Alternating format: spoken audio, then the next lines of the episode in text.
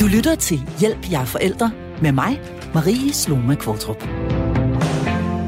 I sidste uge udkom den nationale sundhedsprofil for 2021.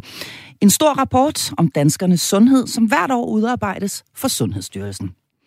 Desværre ser man igen i år, hvilket i øvrigt ligger i tråd med andre rapporter og undersøgelser, som er udarbejdet på området, at børn og unge mistrives som aldrig før.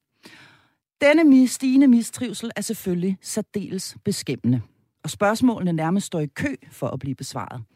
For hvordan i alverden kan det gå så galt i et af landets rigeste lande med det, vi ynder at kalde en af verdens bedste velfærdssystemer? Og endnu vigtigere, hvordan vender vi udviklingen? Og netop dette ikke særligt opløftende emne skal vi tale om i denne uges episode af programmet her, hvor jeg har besøg af to faste medlemmer af mit panel, nemlig direktør i Børns Vilkår, Rasmus Keldahl, og forfatter og medstifter af Familiepolitisk Netværk, Karen Lumholdt. Du kan give dit besøg med, enten ved et spørgsmål eller med en kommentar. Det gør du ved at skrive R4 i en sms, og så ellers bare sende den afsted til 1424. Velkommen til Hjælp, jeg er forælder. Og lad os øh, starte med, øh, med, med konklusionerne på de her rapporter, der kommer ud. Og altså senest denne her nationale sundhedsprofil, som udkom i øh, sidste uge. Karen Lumholdt, kan du sådan opsummere i øh, korte træk, hvordan, øh, hvordan, hvordan ser det ud? Uh ja. Øh, jamen altså, andelen af børn og unge, der mistrives alvorligt, bliver ved med at vokse år for år. Og det er jo sådan set set sådan ud lige siden i 20-30 år. Og første gang, man lavede den her nationale øh, sundhedsprofil, det var i i 2010, så vidt jeg husker. Og siden da er, er det bare blevet værre og værre. Øhm, det er ensomhed, det er, det er også dårligt fysisk helbred for mange af de unge. Men, øhm, men ellers så er det jo angst og øhm, ja, alle sådan nogle ting. Og altså også øh, flere øh, diagnoser blandt øh, ja. børn og unge. Øh, det hedder så nu, at 15 procent af børn og unge bliver diagnostiseret med en psykisk sygdom, inden de fylder 18 år. Øhm, og antallet af nye tilfælde er steget for alle sygdomsgrupper. Og samtidig så ser man altså en stigende forekomst af psykiske symptomer, så som du for eksempel nævner der, ensomhed, og også et øh, stigende forbrug af smertestillende medicin blandt øh, børn og unge. Lad os lige, øh, inden vi dykker ned i de her forskellige øh, elementer i undersøgelsen, så øh, høre engang, hvem er det egentlig, der står bag de her undersøgelser, der kommer ud? Er der en af jer, der vil fortælle noget om det? Altså, den, øh, denne her øh, nationale sundhedsprofil, det er Sundhedsstyrelsen, men derudover kommer der jo en del andre rapporter også. Der laves øh, en del øh, undersøgelser på området. Hvem står bag? Øh, er der en af jer, der lige vil, vil sætte os ind i det? Ja, altså, altså man kan sige, det er jo ikke en, øh, der er jo ikke sådan ligesom en, en, en centraliseret arbejdsfordeling om, om de her undersøgelser, men, men der er jo en del, øh, der gør det. Den, den her sundhedsprofil laves jo samarbejde med, med VIVE, øhm, og så er der øh, øh, for eksempel os, os børns vilkår. Vi laver også undersøgelser baseret på, på vores metoder, og der er jo dels øh, data fra børnetelefonen, men der er også surveys, som vi blandt andet laver i folkeskoleklasserne, og som også er statistisk øh, repræsentative. Øh, så er der sådan noget som Center for Ungdomsforskning, der også øh, behandler de problemstillinger, og som også prøver sådan lidt mere kvalitativt at, beskrive, øh, hvad, der er galt. Øh, og så kommer der en gang imellem fra universiteter og forskergrupper nogle sådan lidt mere standalone undersøgelser. Men det, der i hvert fald er karakteristisk, er, at alle undersøgelserne peger i den samme retning. Det ja. kan være lidt forskellige måder, de er lavet på, forskellige spørgsmål, øh, Øh, der er selvfølgelig nogle ting, der går lidt op og ned, men, men, men hvis man ligesom slår en lineal igennem alle øh, mm. de her kurver øh, på, på det, der er bekymrende, ja, så går de opad. Mm. Og det siger de simpelthen alle sammen? De siger det, det, det siger de simpelthen alle sammen, og det siger de år for år, og, og, og, og vi kan sige, der er jo... Altså, det skinner ud af det alle, vi, der er behov for, at vi får knækket den kurve. Uh, ja. den, den må ikke fortsætte uh, med at stige. Uh, det er allerede et stort samfundsproblem, og det kan blive et altomfattende uh, samfundsproblem, hvis vi ikke får løst øh, øh, kan vi sige, mysteriet, øh, vil nogen sige, om hvorfor får børn og unge det værre. Mm. Måske skal vi lige nævne det der med, at det er Statens Institut for Folkesundhed, der har udgivet den i samarbejde med Sundhedsstyrelsen, ikke, den her? Jo, okay, det var, det var så dem, der har lavet ja. den her, men VIVE har lavet tilsvarende VIVE har lavet tilsvarende, ja. for et par år siden var det Vidensråd for Forebyggelse, der lavede en, der hed Mental Sundhed for Børn og Unge, osv. osv., osv. Der er mm. masser og hvad er det for nogle parametre, man måler på? Altså, hvordan laver man de her undersøgelser? Det var lige her i øh, starten af programmet lige slå fast en gang. Hvad er det egentlig, man, øh, hvad er det egentlig, man måler på? Altså, det man måler på, det er jo selvoplevet øh, helbred. Det, og, og det vil sige, at man har nogle spørgeskemaer, som spørger meget konkret ind til øh, ting, som øh, børn eller unge kan have. Øh, det kan jo dels være nogle konkrete diagnoser. Det er jo sådan meget konkret, har du en diagnose eller ej, og hvad for en øh, har du? Og der skal man selvfølgelig være så, så, så gammel, så man ligesom ved, hvad, hvad, hvad det er, og, og, og kan svare på det. Og så kigger man også typisk på en række mistrivselssymptomer. Mm. Øh, det kan være ondt i maven, det kan være søvnbesvær, det kan være øh, forskellige andre sådan øh, ting, som man kan have en gang imellem. Men mm. hvis man har mange af de her symptomer, øh, og der arbejder undersøgelser som lidt forskelligt, men, men typisk, hvis man for eksempel har tre af de her symptomer øh, ofte, jamen så vil man sige, har man generelt øh, en, så er man generelt i, i mistrivsel. Mm. Øh, det er jo ikke, fordi man har hovedpine én gang, øh, at man er i farezonen, men har man hovedpine flere gange om ugen, øh, kombineret med noget ondt i maven, kombineret med, at man ikke kan sove, øh, for eksempel, jamen så er der noget, der tyder på, at der er en psykisk baggrund for det her. Der kan selvfølgelig være en fysisk baggrund, men mange gange vil man lede efter en, øh, en, en psykologisk eller en psykiatrisk forklaring på de her mistrivselssymptomer. Det er mm. måden, kroppen reagerer på, når vi ikke har det godt med os selv. Mm. Og et af de udtryk, der, der anvendes, i hvert fald i den seneste udkommende rapport her, det er graden af livstilfredshed. Øh, og den er ganske enkelt faldende øh, hos, øh, hos børn og unge. Kan I genkende det billede i, i børns vilkår, hvor I jo hjælper børn og unge hver evig eneste dag, som har det skidt? Øh, ja, det, det kan vi bestemt. Øh, vi fører jo selv statistik over, øh, hvad det er, øh, der er temaerne, når øh, børn og unge kontakter øh, børnetelefonen. Øh, det har vi gjort i mange år, og derfor kan vi også følge udviklingerne. Vi kan følge og sige, hvad er det for nogle ting, der vokser i andel af de opkald, øh, der, der, der kommer. Mm. Og der er det her psykisk mistrivsel, er, kryber også stille og roligt op for et par år siden var det måske cirka 15 procent af opkaldene. Øh, nu nærmer vi os de 25 procent, 20-25 procent af opkaldene.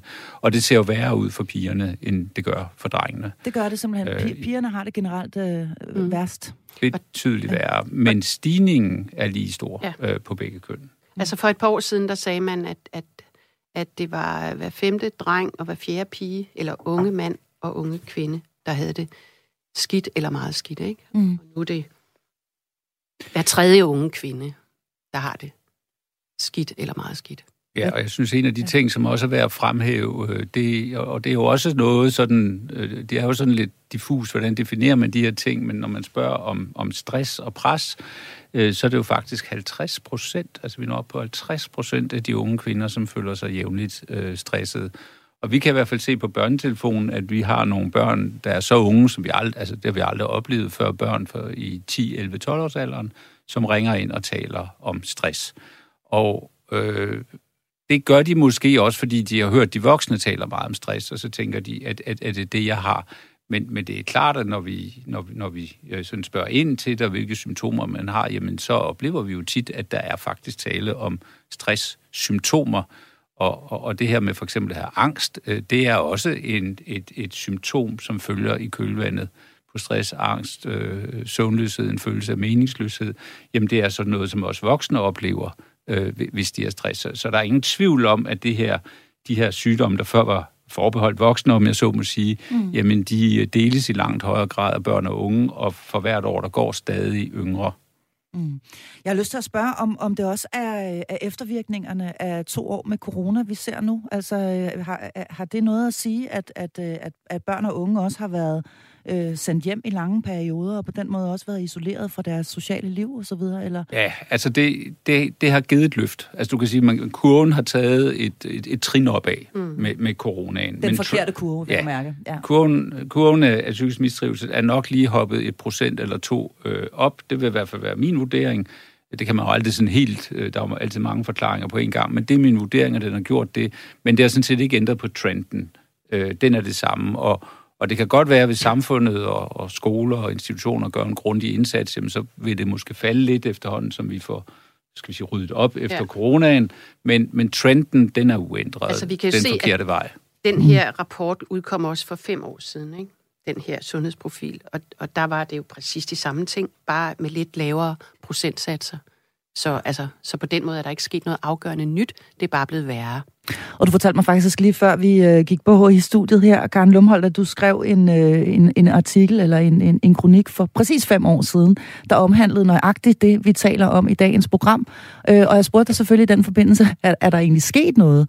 Øh, hvor til du jo meget nedslående må sige, nej, det er der faktisk ikke. Det, det går den forkerte vej. Det er bare blevet værre. Det er bare blevet værre. Altså, der er, nogle, der er nogle få børn, der har fået det bedre under corona, skal vi lige huske at sige.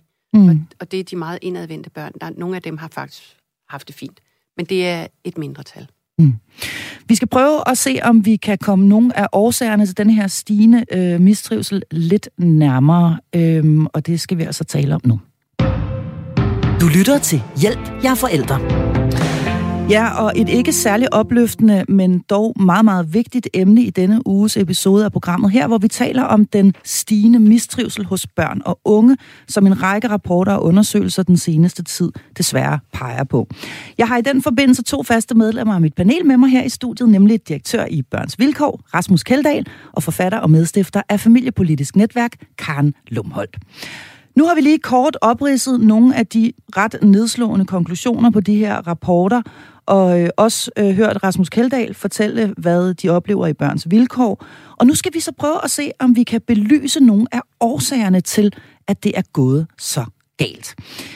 Jeg har siddet og set lidt på de forskellige rapporter, og udover øh, det her indlysende udtryk for mistrivsel, såsom selvskade for eksempel, så ser man altså også en stigende tendens til, at børn og unge føler sig ensomme. Og lige præcis den her ensomhed, den synes jeg, vi skal starte med, når vi nu prøver på at grave nogle af årsagerne til denne her stigende mistrivsel frem. Øhm, hvad tror I er grunden til, at børn og unge i dagens Danmark går rundt og føler sig ensomme? Jeg ved godt, det er et stort spørgsmål, men hvad, hvad kunne nogle af grundene være? Ja, altså for det første, de her ting, der, så må man sige, øh, vogt, vogt, vogt os, eller vogt jer for simple forklaringer. Mm. Øh, ja. det, det, det må vi bare sige, men det er jo heller ikke et svar bare at sige, at alting er komplekst. Nej. Altså, begge dele er sådan lidt, øh, skal man sige, ubrugeligt øh, på, på en måde. Øh, men øh, når, når børn og unge bliver, bliver ensomme, det kan selvfølgelig være mange grunde til. Altså, der er jo nogen, der bliver ensomme, fordi de i en kortere periode øh, har mistet deres venner måske, de er flyttet fra en skole til en anden, eller en by, man kommer et nyt sted hen. Øh, det er ikke den form for ensomhed, vi, vi er bange for. Hvis man har gode sociale kompetencer, så vil det for de fleste lykkes at, at komme ind i et nyt øh, fællesskab. Men der er øh, nok en stigende tendens, og det hører vi fra institutioner, vi hører det fra, fra indskolingen, i at børn og unge simpelthen har dårligere sociale kompetencer øh, i større mængde, eller man kan sige, der er flere børn og unge, der har dårlige sociale kompetencer, end, end der var før. De har svært ved at indgå i fællesskaber, for eksempel når man kommer i, i skole. De har svært ved at passe ind, de har svært ved at læse de andre, og derfor kan de let blive lidt isoleret i, i gruppen. Øh, der kan være flere årsager til det. Øh, en af årsagerne kan, kan altså desværre være konsekvenserne af en dårlig normering i vores øh, børneinstitutioner, hvor voksne ikke har, der ikke har været nok voksne til at guide dem og hjælpe de børn, der skulle have et lille ekstra hånd for at komme ind i fællesskaber. Mm. Øh, de har måske brugt for lidt tid med deres forældre, der har øh, hentet dem, eller, eller fået, altså simpelthen ikke haft tid til at sætte sig ned på gulvet og lege længe nok med deres børn, så man heller ikke har fået udviklet sit, skal vi sige, empatimuskel øh, godt, godt nok. Øh, så, så, så der er sådan en, en, en række ting, som, som gør, at der er flere børn, som ikke har så gode sociale kompetencer, end de har før, og, og heller ikke bliver hjulpet nok ind i fællesskaber. Måske er det der, skal vi sige, alternativet i form af at sidde med en iPad eller en mobil, kan være det, der også gør, at, at der ikke rigtig bliver taget til initiativ til at skubbe ind, ind i nogle rigtige fællesskaber, hvor man får de her kompetencer. Og har man dårlige sociale kompetencer, så bliver det sværere at være en del af en gruppe, og derfor risikerer man at blive mere ensom. Man får færre venner, man er sværere ved at holde på de venner, man har, fordi man har lidt sværere ved ligesom at, at spille musikken, kan man sige, mm. den der følelsesmæssige musik på en rigtig måde, så man kan holde fast i folk, og de synes, man er sjov at være sammen med, og be, behagelig at være sammen med. Og, og, og det, det forfærdelige ved ensomhed, og det siger jeg uden at de forældre, der lytter med her nu, skal, skal, skal, skal, skal, skal, skal tage det alt for dramatisk, er jo, at hvis den bider sig fast og bliver langvarig, så har den altså en tendens til at følge en hele livet. Så hvis man er langvarigt ensom som, som barn, jamen så er der en risiko, en forøget risiko Øh, og der er også mange, der ikke oplever det, men en forøget risiko for, at man også bliver ensom som ung og gammel. Mm. Karen Lumholdt, skal vi uh, kigge mod uh, institutionerne, når vi skal uh, prøve at finde årsager til denne her stigende ensomhed blandt børn og unge, og nogle af de, uh, nogle af de uh, ting, som Rasmus Keldahl her er inde på?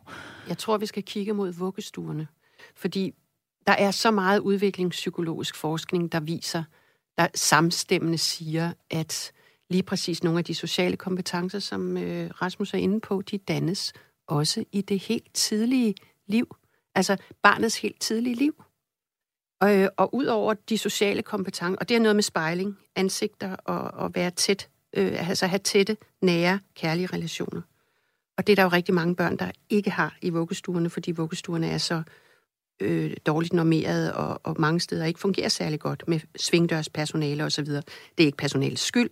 Det har noget at gøre med, at man efter min mening i hvert fald propper alt for mange børn ind i de der stakkels vuggestuer. Mm. Og de er der alt for mange timer hver dag.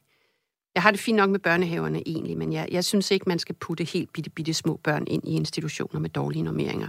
Det skal man altså bare ikke, fordi det, de tager skade.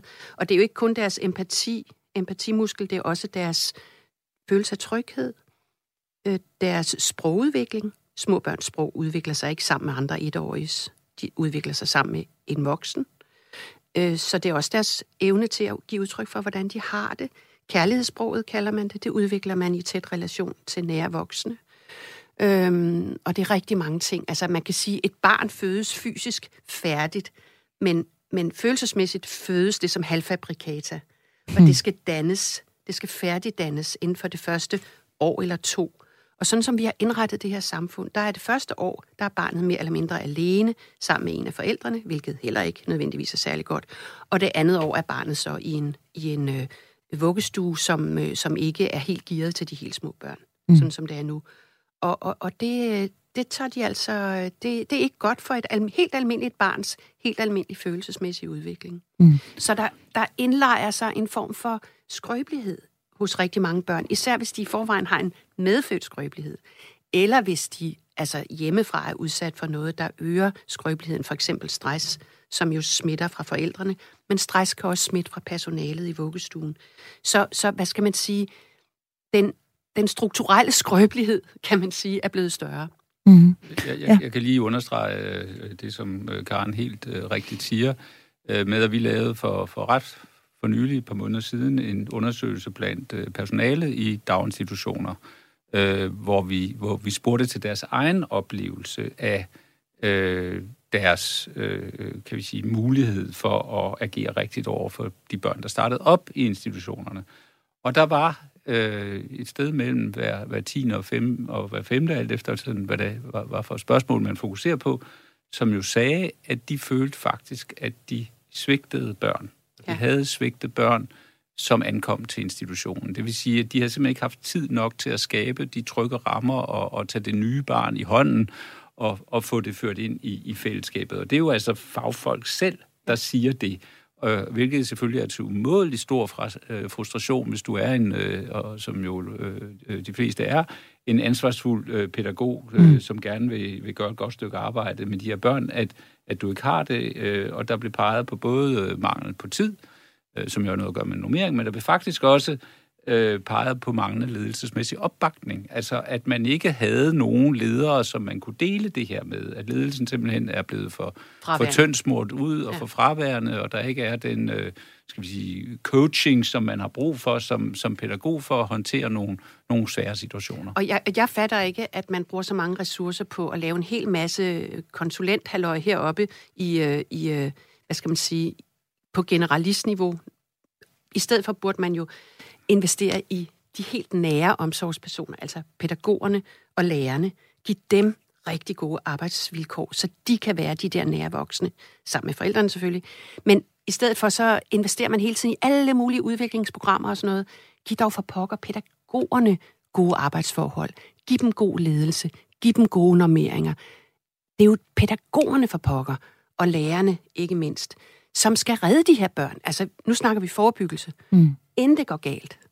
Og vi skal tale meget mere om, øh, om forebyggelse. Rasmus Kaldal, har du en jeg, kommentar til det? Jeg vil lige, øh, fordi jeg, jeg er jo enig med, med, med Karen i både lærerne og pædagogerne, men jeg synes heller ikke, vi skal glemme forældrene.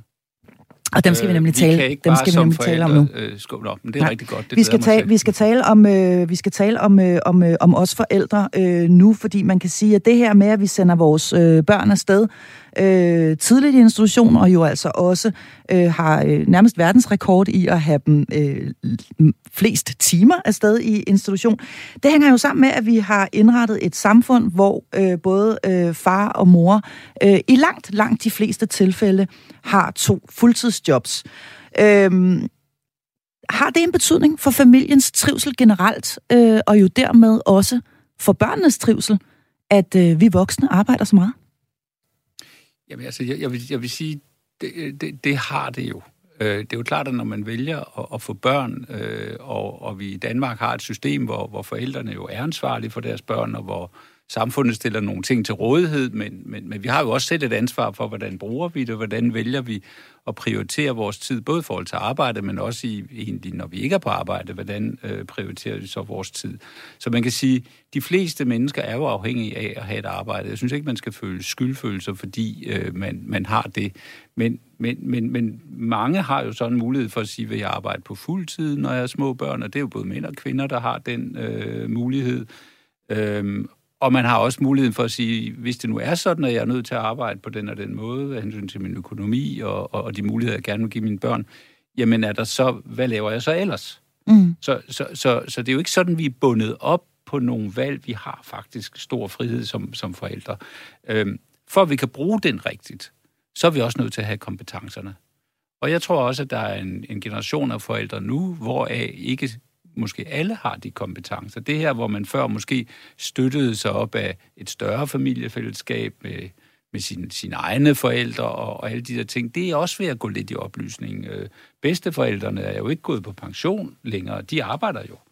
Øh, og, på, og på, på fuld tryk, og begge to arbejder. Altså det, det er jo sådan set også ramt, så du kan sige, de aflastningsmuligheder, sådan noget som de familier, de er blevet ringere øh, for, for, for mange. Så, så, så men, men, men alligevel, når man får børn, så, så er der noget med ens kompetencer, øh, der er nødvendige. Og, og jo for eksempel et valg, som man kan træffe i familien, det er jo sådan noget med, øh, hvor meget er vi på nettet øh, sammen med vores børn? Hvilken adgang har selv børn? Hvor meget prioriterer vi tid sammen i forhold til det? Jeg ved godt, at nogle af de der ting kan være svært. For nogle er det lige så svært som at holde op med at ryge og sidde og, og, og kigge øh, på deres øh, mobiltelefoner og tjekke e-mail hele tiden.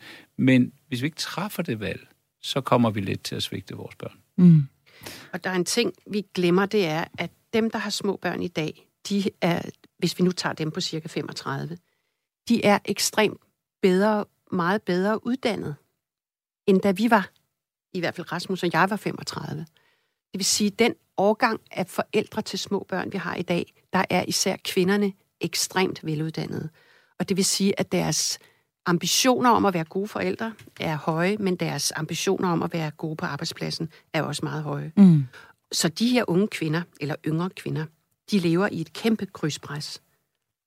Øh, og det er kun blevet større, fordi deres uddannelsesgrad er blevet højere. Fordi de simpelthen er super ambitiøse, både i forhold til deres moderskab og i forhold til deres arbejdsliv. Ja, og det vil sige, at selvom de måske nominelt i timer er lige så meget sammen med deres børn, som de var for 10-20 år siden, de, det antal timer er ikke faldet som sådan, så er det pres, de er udsat for inde i deres hjerne, når de er hjemme hos børnene, større. De sidder og tænker på, gud, jeg skal også forberede den der dagsorden til i morgen, og jeg skal holde oplæg, og jeg skal aflevere, og jeg har en deadline. Mm. Så der hviler et større pres. Mm på de unge forældre i dag. Men jeg har egentlig lyst til lige at gribe fat i det, du sagde før, Rasmus Kaldal, omkring øh, forældres øh, kompetencer, fordi vi uddanner os jo i forældreskab som aldrig før. Altså man kan sige, at det her program er jo i sig selv et, øh, et godt eksempel på, at, øh, at der er øh, rigtig mange forældre, som gerne vil blive klogere på, øh, hvordan man gør det bedst muligt, øh, og også får børn, som trives øh, øh bedst muligt. Så hvad mener du egentlig med, når du siger, at, øh, at der er mange forældre, der, der mangler kompetencer? Altså, det, det jeg baserer det på, er jo først og fremmest øh, mange af de henvendelser, vi får på forældretelefonen, hvor, hvor det i hvert fald er, altså skinner igennem en usikkerhed over for, hvilken rolle har man egentlig som forælder. Mm. Altså, kan man, kan man egentlig tage iPad'en kan man egentlig tage iPad'en for, for sit barn? Mm. Kan man bestemme, hvornår et barns sengetid øh, skal være? Øh, kan man ligesom, altså, hvor, hvor, hvor vi måske er i sådan en situation, hvor vi er blevet mere usikre på vores egen forældreroller, og så de kompetencer, som vi måske egentlig har et eller andet sted inde i os, fordi vi selv øh, er, er, har været børn og, og forhåbentlig er blevet udsat for, for nogle gode opdragelser. Det er jo så ikke alle, der er det, øh, vil jeg så sige.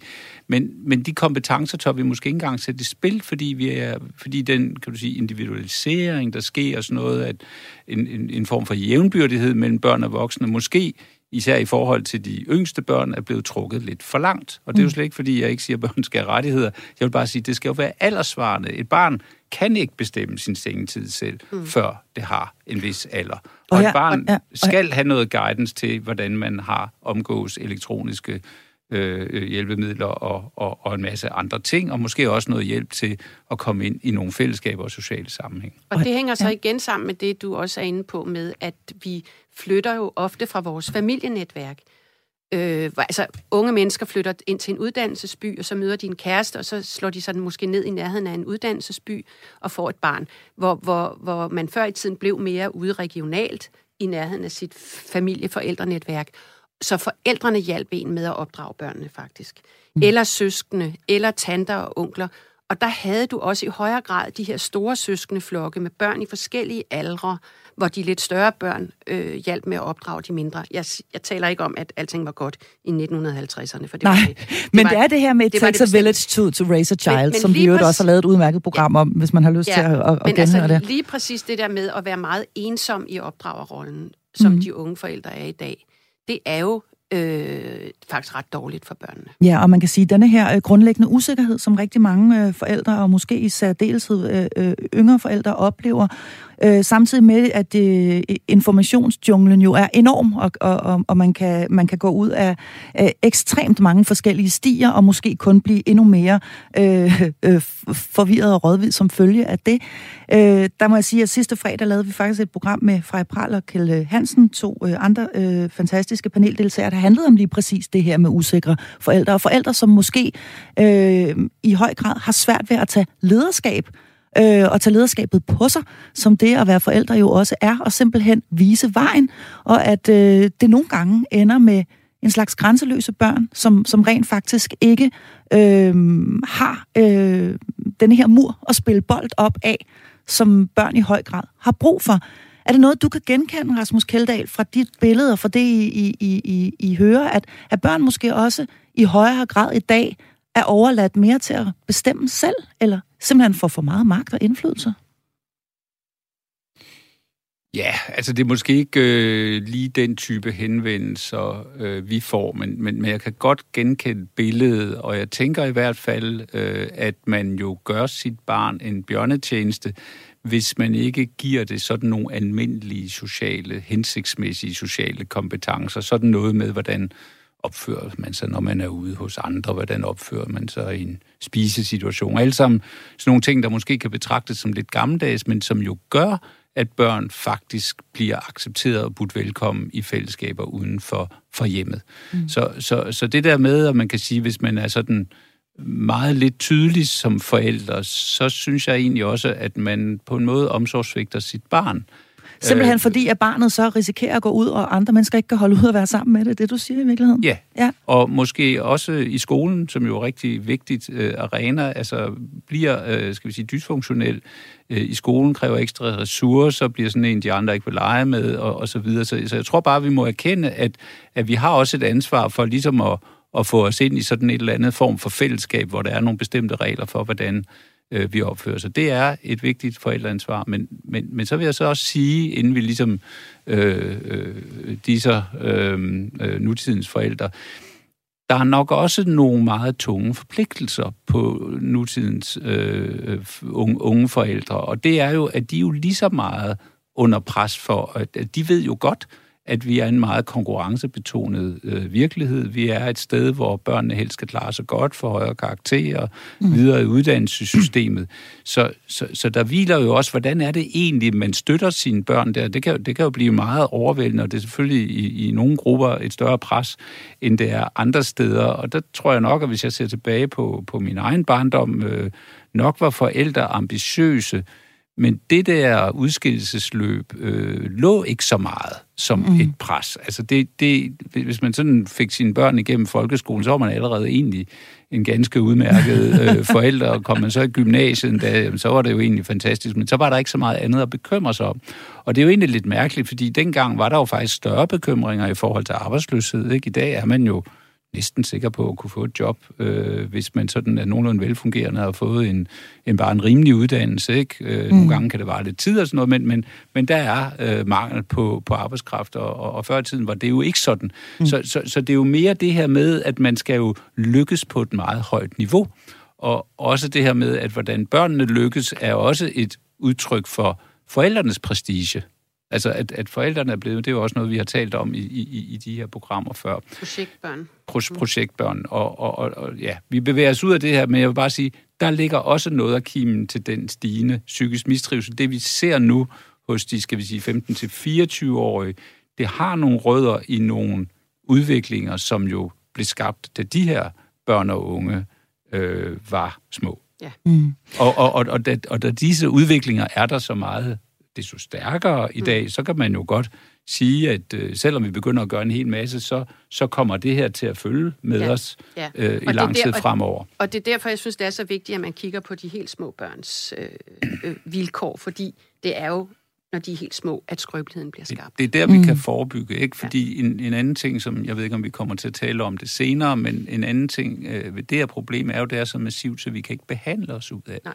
Vi er nødt til at forebygge os ud af det, samtidig med, at vi selvfølgelig forsøger at behandle dem, der har brug for behandling. Og det skal, vi, skal, vi skal tale om lige præcis det her med forebyggelse, og i det hele taget, hvad pokker vi stiller op for at knække denne her kurve. Men allerførst kunne jeg godt tænke mig lige at høre dig, Karen Lumholdt, fordi jeg ved, at når nu vi lige mender tilbage til alt det her med pres og øh, prestige og så videre, øh, så ved jeg, at du også mener, at unge i dag har mange muligheder, nærmest alle muligheder.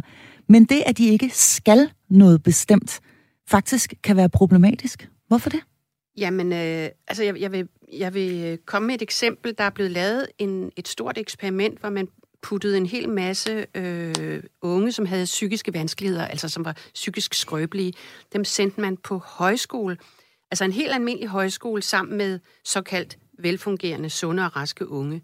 Og alle de her psykisk skrøbelige unge, de fik det enormt godt, eller relativt godt i forhold til, hvor de havde været, fordi man på den her højskole havde en opgave.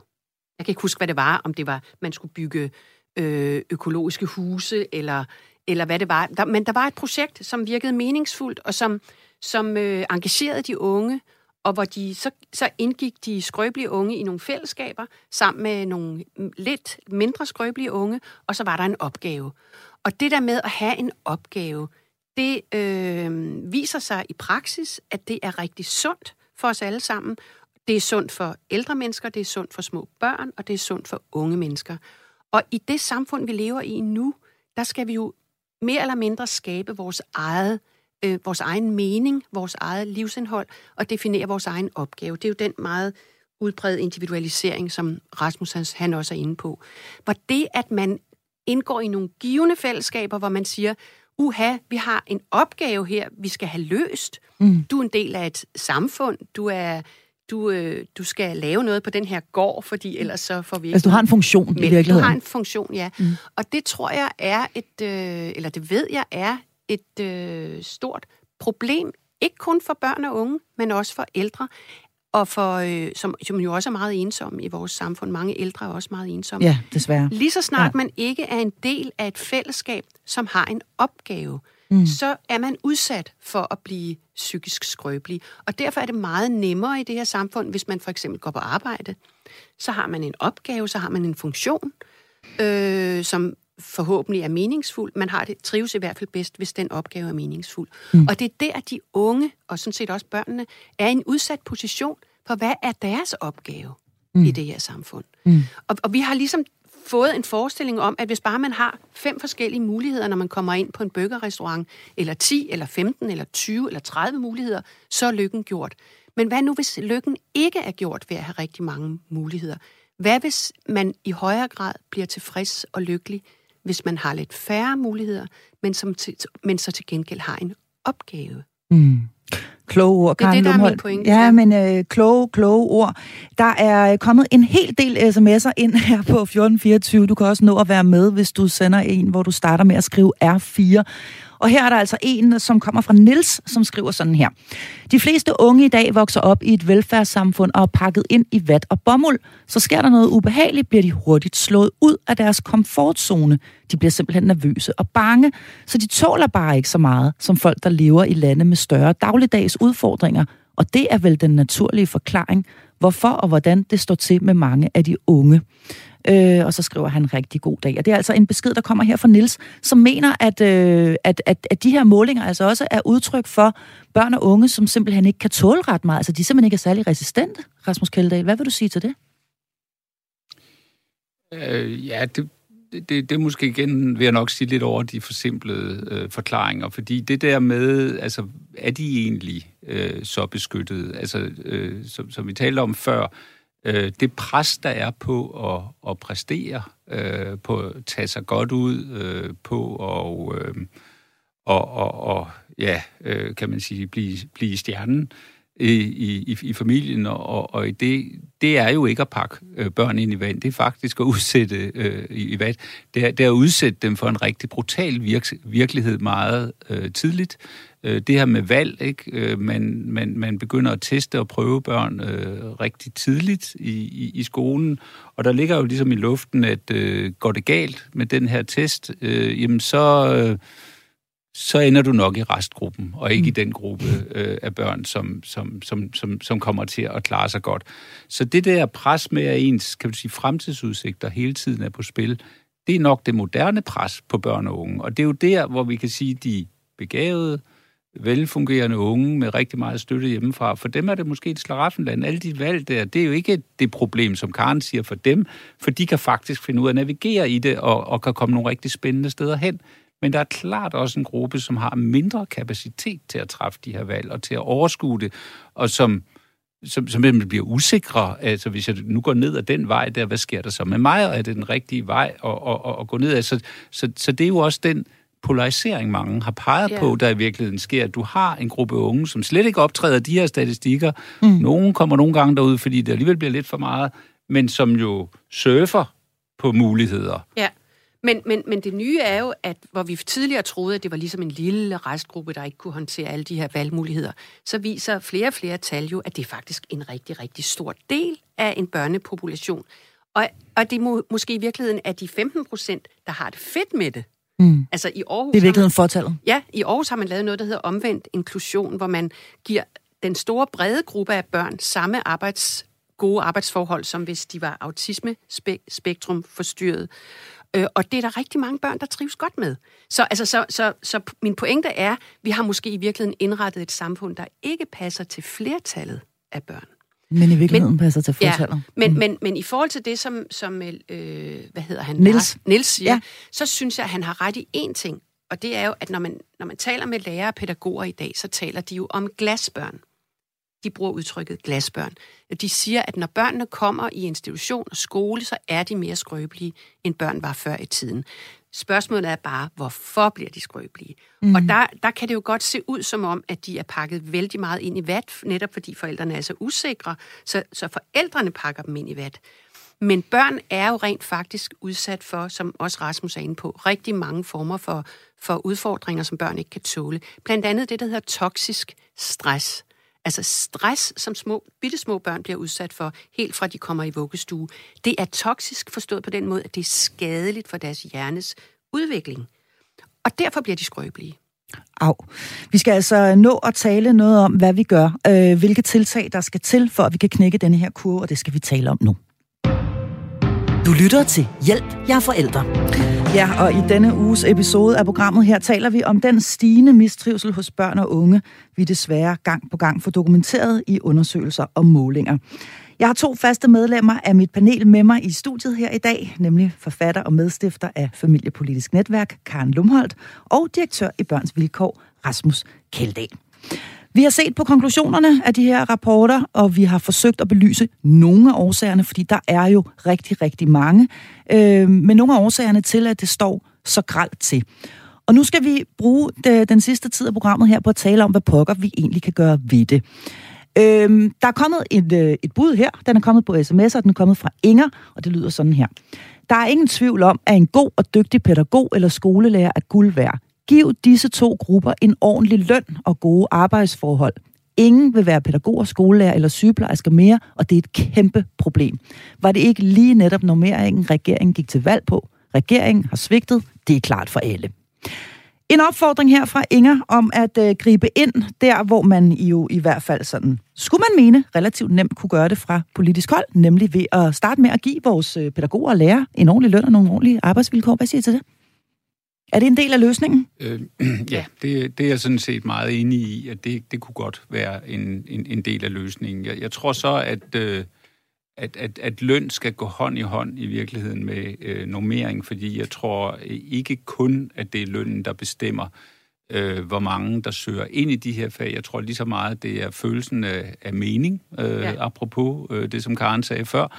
Altså det her med at føle, at man kan gøre en meningsfuld forskel i sit arbejde, og man bliver glad ved det arbejde, man har. Og hvis man har for mange oplevelser af, at man ikke slår til, at man er frustreret, at man ikke kan få lov at løse den opgave, som man måske har valgt sin uddannelse for at få lov til at løse, jamen så forlader man faget.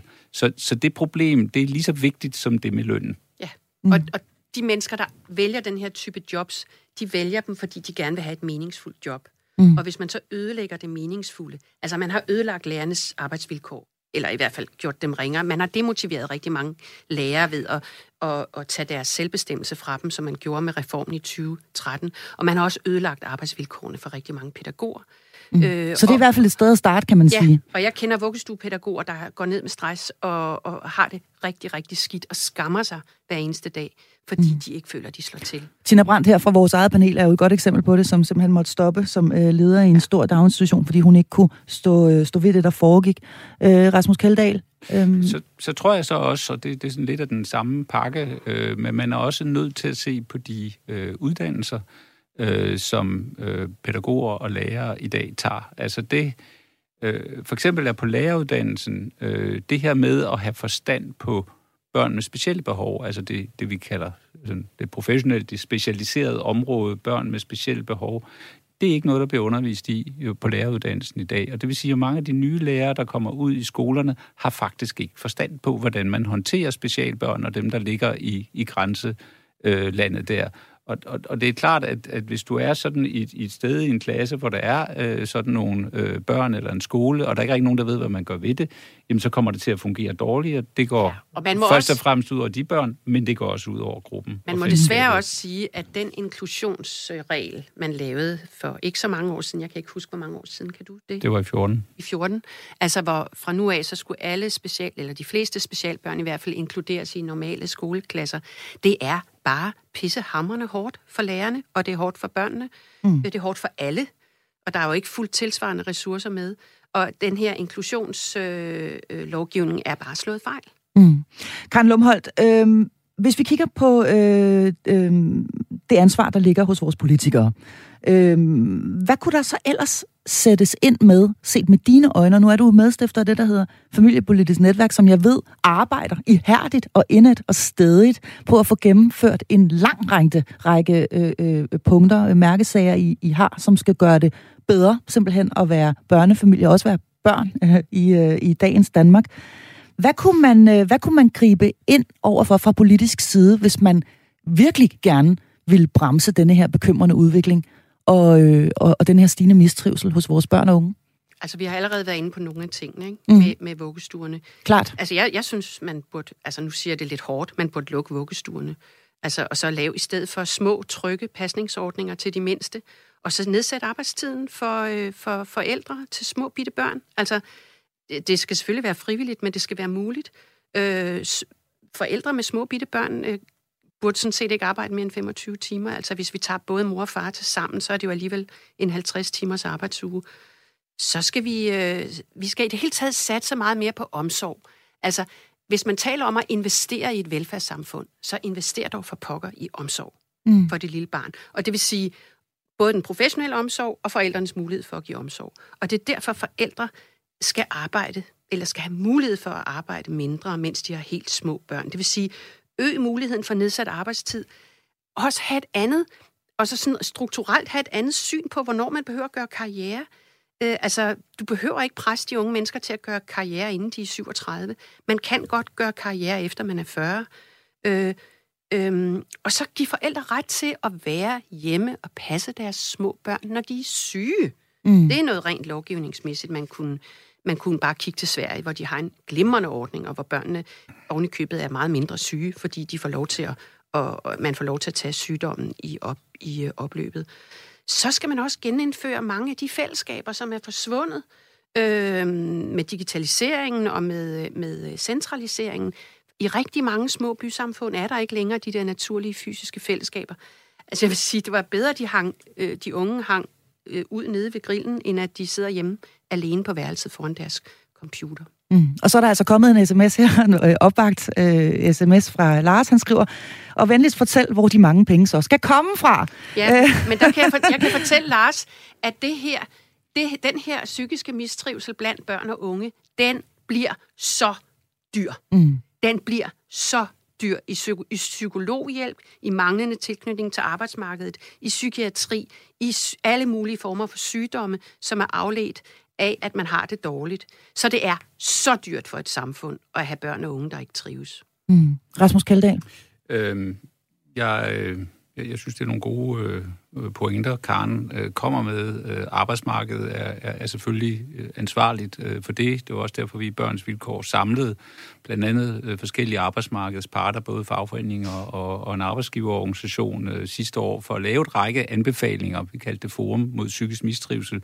Vi lavede 23 anbefalinger om, hvor man kunne sætte ind. Det, det kan man se på på vores hjemmeside. Men, men noget af det, som måske øh, ikke lige har været nævnt, og, og derfor vil jeg, vil jeg gerne nævne det, det er, øh, at der er jo også den klassiske udsathed. Den fylder også meget i den her tal. Altså det her med, at man simpelthen er vokset op i en misbrugsfamilie, i, i, i et sted, hvor, der, hvor man ikke er blevet taget ordentligt øh, af. Altså mm. noget, som kan man sige er lidt mere det, vi kender øh, fra socialpolitikken. Virkelig det, vores socialpolitik er skruet sammen for, vores servicelov er skruet sammen for at modvirke.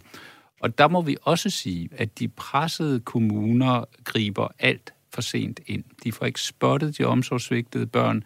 De er alt for langsomlige med for eksempel at øh, foretage en anbringelse, hvor, hvor det er nødvendigt.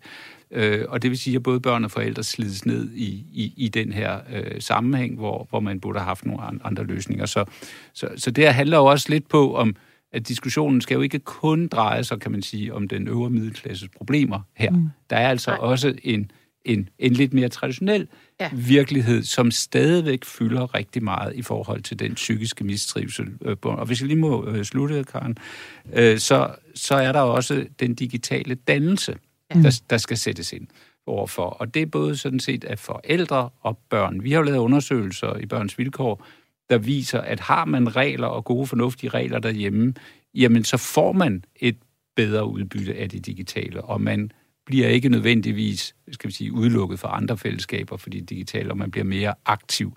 Så, så det her med, at vi, at vi lærer at omgås den her nye teknologi på en måde, som ikke smadrer vores fællesskaber, øh, og som jo, og hvor vi også undgår, fordi en del af det psykisk mistrivsel er altså også børn og unge, der helt konkret er blevet hængt ud ja. på sociale medier, fået delt nøgenbilleder, blevet udsat for forfærdelige ting, forsøg på grooming og nogle gange endda overgreb. Det fylder også rigtig meget på ja. børnetelefonen, vil jeg bare sige. Så de ting skal vi ikke glemme, når Nej. vi taler om, hvordan vi bekæmper stigende psykisk mistrivsel. Og der kan jeg jo igen referere til et af de udmærkede programmer, vi har lavet tidligere, nemlig det, der handler om digital udsathed, og som også behandler det hele det her begreb digital dannelse. Det ligger øh, der, hvor du øh, finder øh, din podcast. Karen Lumholdt. Og med grund, grund jeg er fuldstændig sikker, øh, hvad hedder det, enig i, at vi ikke skal glemme den traditionelle udsathed, som jo du og børns vilkår øh, er rigtig gode til at, at råbe op omkring. Øh, og desværre den andel, som vi kalder egentligt udsatte, den bliver jo også større. Det skal vi ikke glemme. Og vi skal heller ikke glemme det med det digitale og mobningen, og hvor meget det digitale liv slider på børn og unge. Grund til, at jeg bare også gerne vil snakke om de andre ting, det er fordi, at jeg synes, vi taler rigtig meget om det digitale liv, når vi taler om, om børn og unge, der ikke har det godt. Og vi taler rigtig meget om den traditionelle udsathed med forældre, der har, er misbrugere, og forældre, der er psykisk syge osv., som gør, at børnene bliver særligt udsatte. Men der, hvor jeg synes, det bliver rigtig svært og udfordrende for vores politikere, det er at tage de mere grundlæggende strukturelle briller på, og så sige, jamen hvad er det i vores helt grundlæggende samfundsindretning, som vi er blinde overfor? Altså, hvis vi nu skulle prøve at sige, nu skal vi indrette, altså den her børn og unges mistrivsel er så kæmpestort et problem, så vi er nødt til at gå mere strukturelt til værks, og så sige, er der nogle helt fundamentale måder, vi har indrettet vores samfund på, som er skadeligt for børn, mm. for helt almindelige børn. Og der er det, at jeg siger, at det nære, de nære fællesskaber, den nære relation til, til forældrene, ro på, altså det, at man vokser op og har danner sine følelsesmæssige og kognitive øh, lapper op i hjernen i ro og fred, og for, for ro til det. Men også, øh, altså for eksempel også, som jeg også synes, vi mangler, vi tit mangler at berøre, det er, at vores uddannelsessystem, nu hopper jeg lige op i den anden ende af, af ungdomsårene, vores uddannelsessystem er blevet ekstremt bogligt. Og det vil sige, at de praktiske fag og, og, og de, de tekniske fagud, faguddannelserne bliver talt ned. Omsorgsfagene bliver talt ned. Øhm, så, så, så det handler også om, at vi som samfund er blevet, er blevet, vi er blevet et samfund, hvor tingene foregår meget abstrakt, det foregår meget digitalt, og det foregår ikke længere i så høj grad i de nære fællesskaber, som er dem, der gør os sunde og raske og robuste. Mm. Så vi skal tale om den helt grundlæggende robusthed i samfundet. Og så til allersidst, vi skal også kigge på natur, fordi natur helbreder både børn og unge og voksne. så vi skal integrere naturen i meget højere grad der, hvor vi bor, der, hvor vi lever.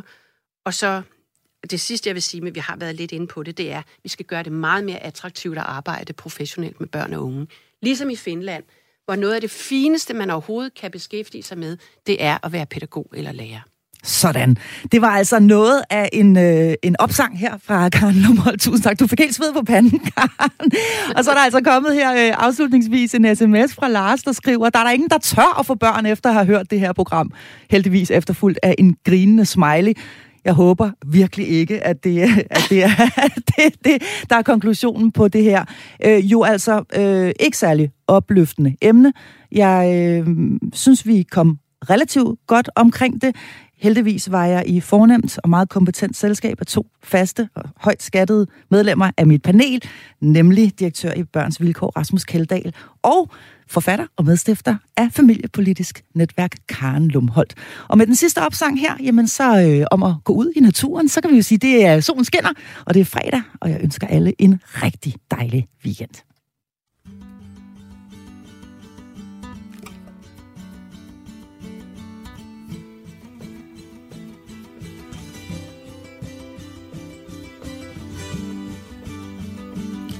Så kom den dag, hvor du sagde, jeg kan give dig ikke mere i morgen.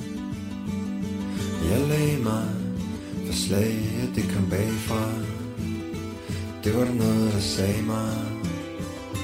Jeg fløj let op over tagene, så årene flyv forbi. Det der var en gang Tog mig i vejen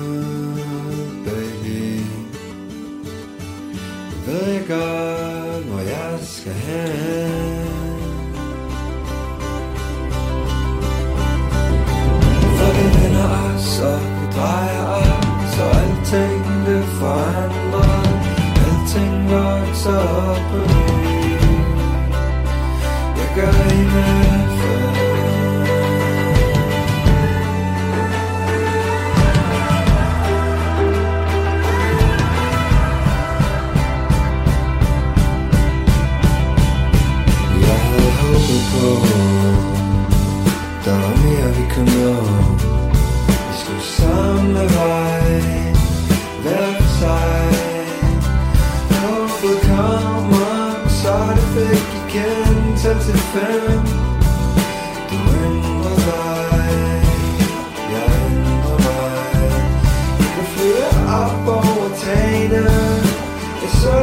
Dig